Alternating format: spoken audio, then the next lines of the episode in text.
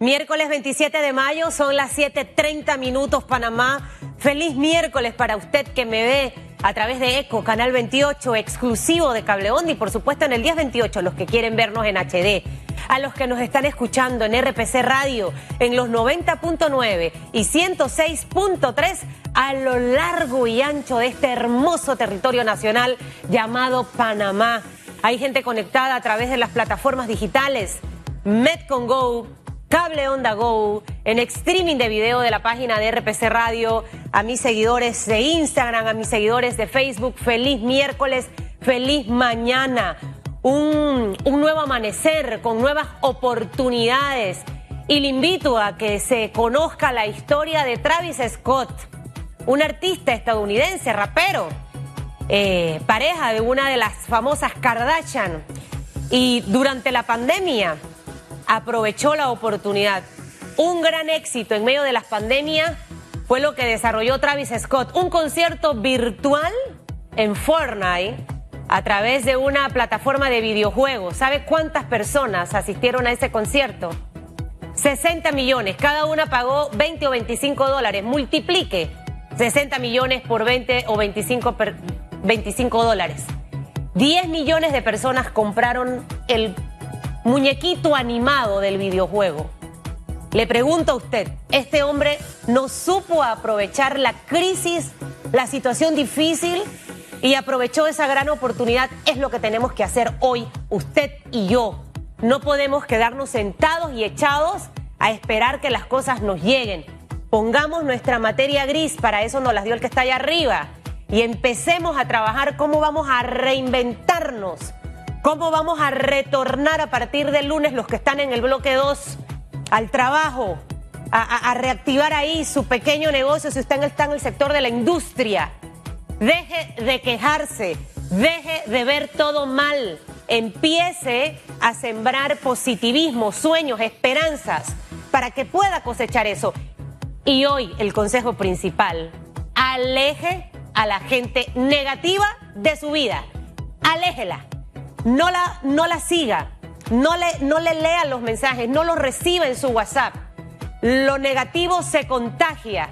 Contágiese de esperanza, de sueños, de positivismo, de que vamos a salir adelante como país, luchando y trabajando duro. Así que hoy cayó como, como esas cosas así en el destino que nos acompañe Monseñor José Domingo Ulloa, porque creo que después de ese anuncio necesitamos contagiar al país de esto cuántos momentos difíciles vivió Jesús estando en la tierra. ¿Por qué nosotros no vamos a poder hacerlo? Pregúntese eso. Si Jesús no cuestionó, no señaló ni siquiera a los que lo maltrataban, ¿por qué nosotros tenemos que hacerlo y ensañarnos tanto con la gente? Creo que hay mucho que reflexionar. Hoy está Monseñor con nosotros. Quédese todo el programa para que pueda eh, escuchar esas esas palabras que necesitamos hoy los panameños. Basta de negatividad, para afuera. Y puede participar en redes sociales con la pregunta que tenemos y está relacionada básicamente con ese anuncio del día de ayer. El gobierno nacional anunció el paso a la segunda fase de la reapertura con la incorporación de otras actividades a partir de este lunes primero de junio. ¿Cómo siente que esta decisión va a beneficiar económicamente a los panameños? ¿Cómo ve la recuperación de los sectores productivos de Panamá? Utilice el hashtag radiografía. 734, vamos a hacer un repaso por los principales titulares de la mañana de este miércoles. Los titulares. Así titulan los diarios de la localidad a las 7:34 anuncian apertura de segundo bloque de actividades a partir de este lunes primero de junio. La ministra de Salud de Panamá, Rosario Turner, informó que se pasará el control por cédula o que se pasará del control por cédula para la morbilidad de los ciudadanos a un toque de queda de 7 de la noche a 5 de la mañana del día siguiente. Por su parte, el ministro de Comercio e Industrias, Ramón Martínez, detalló que el bloque 2 de la actividad lo conforman construcción e infraestructura pública, minería no metálica, industria, lugares de culto, áreas deportivas y sociales con 25% de capacidad y distanciamiento físico de dos metros. 7.35 minutos, Panamá suma 313 fallecidos. Hay 11.447 casos acumulados de COVID-19. De acuerdo con el reporte epidemiológico, hay un total de 4.398 personas en aislamiento domiciliario, de los cuales 555 se encuentran en hoteles hospitales, mientras que 357 están hospitalizados. De ellos, 285 están en sala y solo 72 se encuentran en cuidados intensivos. Hay 6.379 pacientes recuperados clínicamente. 7.36 minutos. Panamá aplica medidas de reciprocidad a Costa Rica tras limitar la circulación de transportistas panameños en su territorio. Panamá adoptó medidas temporales de reciprocidad para el levante de carga en almacenes fiscales, zonas francas y puertos ubicados en el territorio panameño a los transportistas de tránsito internacional de carga terrestre de nacionalidad costarricense.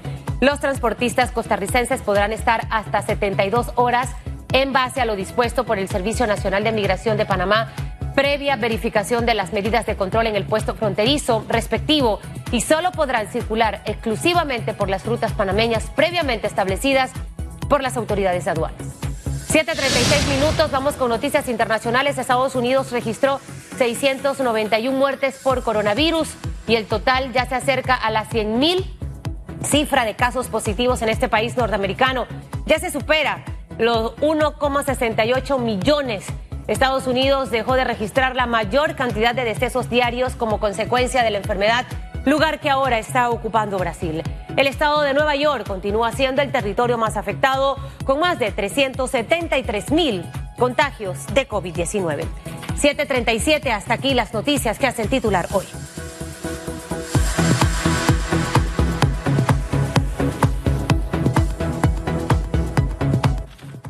691 muertes por coronavirus registró en el día de ayer Estados Unidos. La cuarentena de Estados Unidos no fue como la de Panamá y la aplicó en, fechas paralelas. Y ya Estados Unidos ha empezado a reactivar su economía desde hace casi dos semanas. Entonces, para que usted tenga una idea, Europa, España, la cuarentena arrancó el 16 de marzo, nosotros el 25, y España arrancó mucho antes a reactivar ya ciertos sectores de la economía. También para que lo tome como referencia. Usted puede opinar esta mañana a través de las redes sociales, arroba EcoTV Panamá, arroba RPC-radio. El gobierno nacional anunció el paso de la segunda fase de la reapertura con la incorporación de otras actividades a partir del lunes primero de junio. ¿Cómo siente que esta decisión va a beneficiar económicamente a los panameños? ¿Cómo ve la recuperación de los sectores productivos de Panamá? Utilice el hashtag radiografía. Hoy está con nosotros un invitado muy especial, Monseñor José Domingo Ulloa. Un abrazo en la distancia, Monseñor. Gracias por acompañarnos esta mañana en radiografía. Y mire cómo es Dios. Los tiempos de Dios son perfectos. Dios sabe por qué ocurren las cosas en el momento adecuado. Y mire usted, ayer se anuncia la apertura de este segundo bloque. Entran allí, eh, obviamente, las iglesias. Y segundo, eh, es importante en este momento inyectar a la población panameña ese positivismo, esa, esa fe. Tenemos que creer que vienen mejores días para Panamá, Monseñor. Así que yo estoy contentísima de que la entrevista suya cayó este miércoles. Buenos días para usted, ¿cómo está? Muy buenos días, Susan, especialmente buenos días a todos los oyentes y televidentes de, radiografía. Eh, primero quiero eh, sumarme a lo que tú has dicho en medio de esta pandemia tenemos que aprender grandes lecciones en positivo. Eh, esta cuarentena nos ha permitido hacer una radiografía realmente de lo más importante en nuestra vida. Y también estoy de acuerdo contigo. Eh, tenemos que ser positivos. Eh, también ser capaces de ir descubriendo a muchas personas que son tóxicas en nuestra vida y nos, nos quitan realmente eh, ese, ese deseo de que mañana puede ser mejor. Y muchas personas también que solo viven del pasado, pasado es pasado. Lo importante es vivir cada día y vivir la plenitud. Y entre eso que sostiene esto está nuestra salud física, la mental y también la espiritual. ¿no? Desde esa perspectiva yo los invito a, no desfallecer, a que no podamos sentir de que este tiempo ha sido perdido. Eh, al contrario, ha sido un tiempo de, de ganancia para ir a lo esencial de nuestra vida. Y es que en estos dos meses de cuarentena que se cumplieron el lunes, el martes 26, Monseñor, todos tenemos muchas historias que contar y no podemos dejar que esas historias que han sacado la mejor versión nuestra queden en el pasado. Y las historias donde sacaron lo peor nuestro, esas sí tenemos que dejarlas atrás y empezar obviamente a mejorar. Mire, usted dio en el clavo en algo que es sumamente importante y creo que mi personalidad y quienes me conocen saben que siempre he sido así. He sido eh, saltarina, jocosa, me la paso riendo, molesto. Em, es así es mi vida. Yo me grubeo la vida, monseñor, porque el día de mañana yo no sé dónde voy a estar ni cómo voy a estar. Yo tengo que disfrutar mi presente. Y algo importante es que si yo alimento mi corazón y mi mente con cosas positivas, yo estoy alimentando también mi sistema inmunológico. Si yo estoy frustrado, eh, malhumorado, odiando al mundo por todo lo que pasa, criticando, desprestigiando, insultando, envidiando, con complejos, con frustración, yo misma me estoy enfermando por dentro y ya estoy hablando de la parte eh, física nuestra y estoy vulnerable a enfermarme no solo de COVID, me puede dar cualquier enfermedad eh, como cáncer producto del estrés que he generado durante todo este tiempo, innecesariamente por lo que estoy sembrando, Monseñor. Exacto, ahí está la, clave de, de mirar el presente con positividad y también sabiendo que si Dios siempre ha sido fiel hoy, también va a hacerlo mañana. Y yo sí quiero animarnos a esto porque algunos se han vuelto demasiado pesimistas y como decía también, ahora que se abre esta nueva fase, eh, también ser muy creativos. Eh, yo creo que otra de las enseñanzas personalmente para mí eh, en este tiempo de pandemia también ha sido invertir mi escala de valores. Eh, hay un término que se utiliza eh, internacionalmente, volver a la nueva normalidad. Yo le tengo cierto reparo, porque si volver a la nueva a la normalidad es volver a las cosas pasada, para mí personalmente digo, volver a la esencialidad, porque yo he descubierto en este tiempo que las cosas más esenciales, ¿cuáles son? Es la familia, eh, son los amigos, eh, es el ser capaces de vivir cada día, vivirlo a, plenitud, y después van surgiendo esas otras cosas a las que antes de verdad nos apegábamos tanto. Eh, esto también ha, sacado a flote, yo creo que, que, todos los seres humanos tenemos la misma dignidad. El, virus no ha hecho diferencia entre rico y pobre, entre inteligente y, y poco instruidos. Ahí nos ha equiparado en lo más grande que tenemos nosotros, que, que somos seres humanos seres pensantes y seres que podemos hacer el bien y que podemos realmente renacer en medio de las dificultades. Y somos seres humanos que vamos a cometer errores, Monseñor, porque creo que eso a veces se nos olvida y, definitivamente em, mucha gente tiende a, a criticar absolutamente, en eh, una crítica destructiva todo lo que ha hecho el gobierno. Para ningún país en el mundo el COVID ha sido fácil.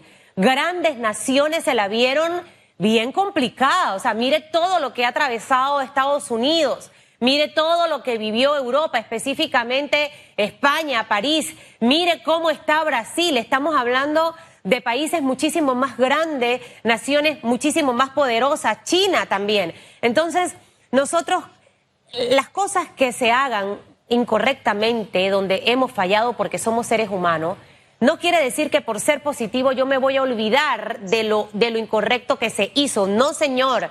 La persona positiva aprovecha para empezar a mejorar ese incorrecto, tomar los correctivos de ese incorrecto y yo creo que aquí, Monseñor, porque también es válido hablarlo, a lo mejor en algunas cosas la administración actual no acertó, pero tampoco podemos eh, ser tan estrictos que si el presidente de España salió reconociendo que se había equivocado en muchas cosas, ahora imagínese el resto de los países más pequeños con menos presupuesto y nuestro sistema de salud nunca colapsó. Entonces, es esa crítica de aporte y el gobierno mejorar lo que tiene que mejorar.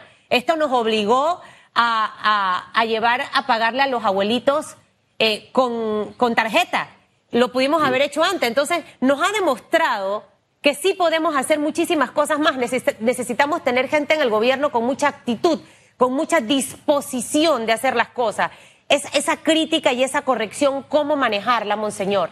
Sí, sí, yo creo que ser positivo no es ser ingenuos, pero también tenemos que ser asertivos en cada momento cuando uno puede decir se pudo hacer mejor. Pero teniendo mucho cuidado, porque, perdona que lo diga, aquí en Panamá de verdad que a mí me duele. Todo el mundo se convierte en especialista de todo y tenemos también que confiar en, en personas especialistas para determinados temas.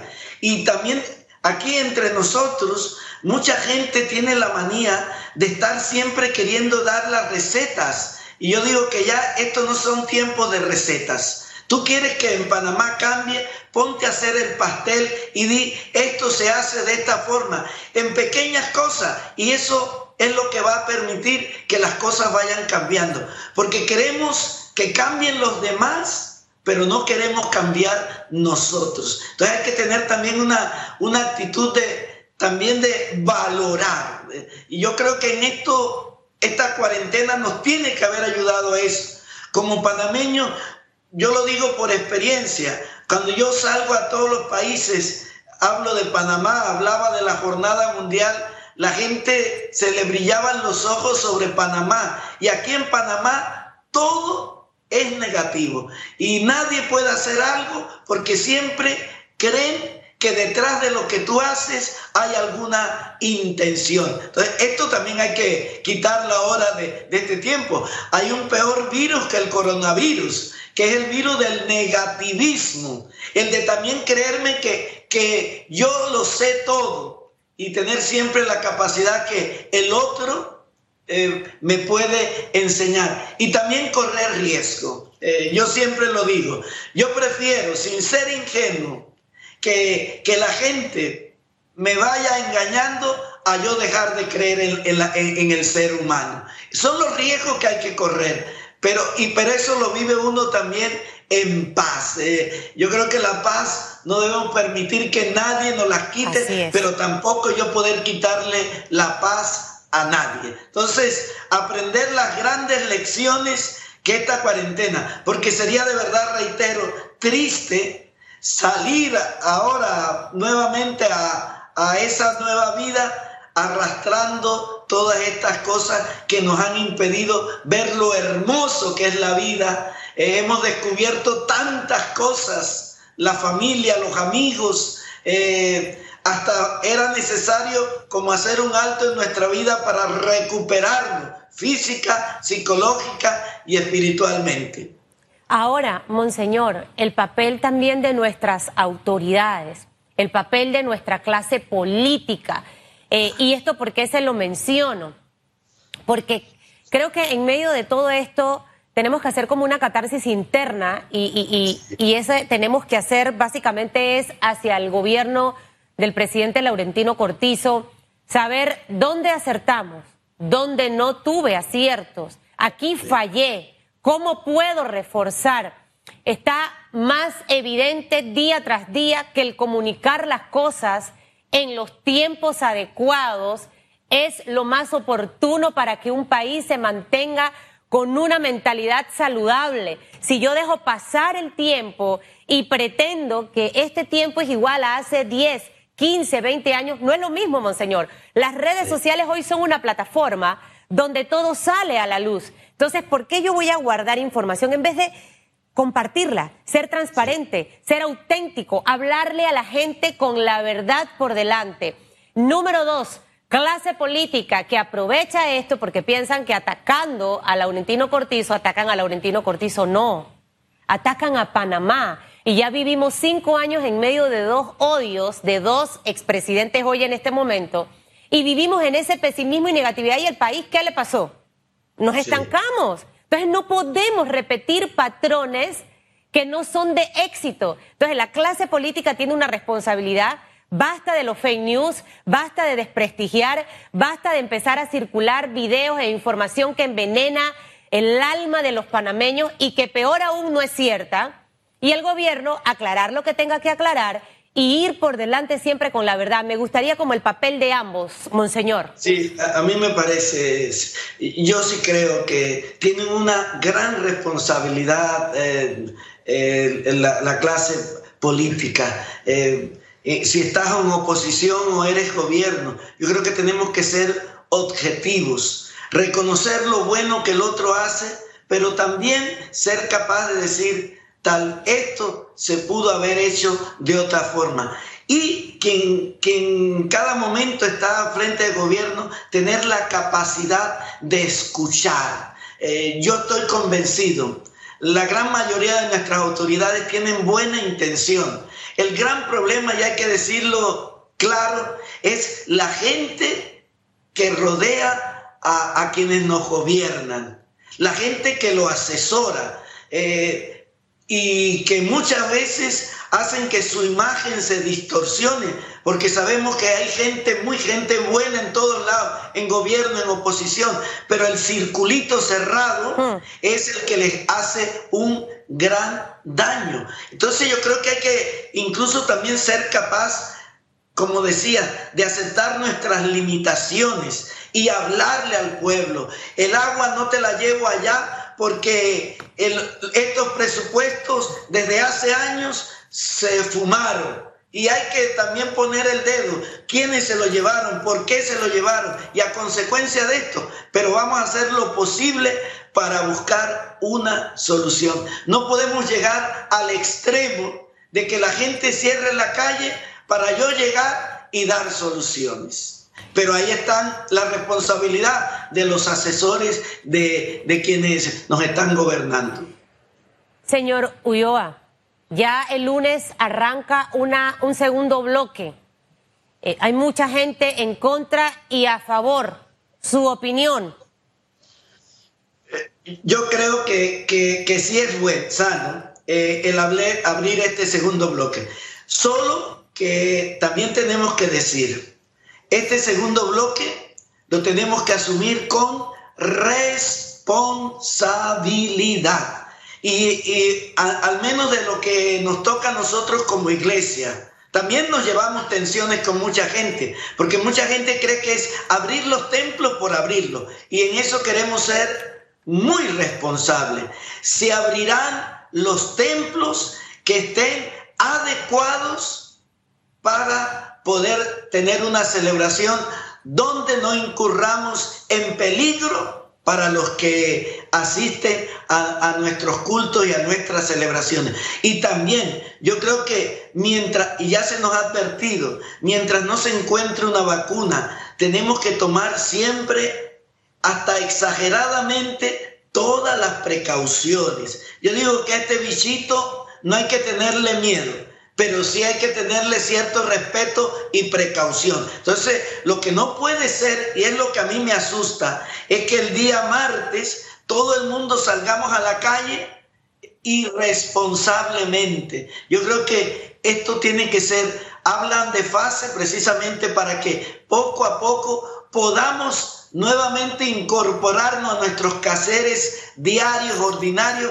pero con responsabilidad responsabilidad, incluso digo con responsabilidad para nuestra manifestación de fe en, los lugares de, culto.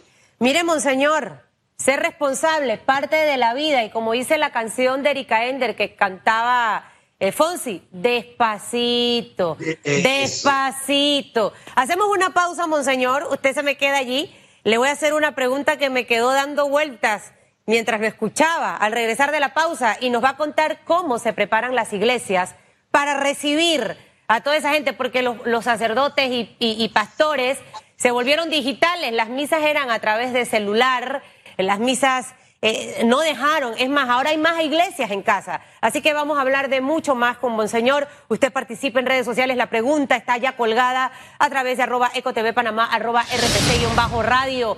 El gobierno anunció el paso a la segunda fase de la reapertura de la incorporación de otras actividades a partir del lunes primero de junio. ¿Cómo siente que esta decisión va a beneficiar económicamente a los panameños? ¿Cómo ve la recuperación de los sectores productivos de Panamá? Usted utiliza el hashtag radiografía. Hacemos una pausa. Con ánimo, regresamos en segundo, acuérdese, por favor.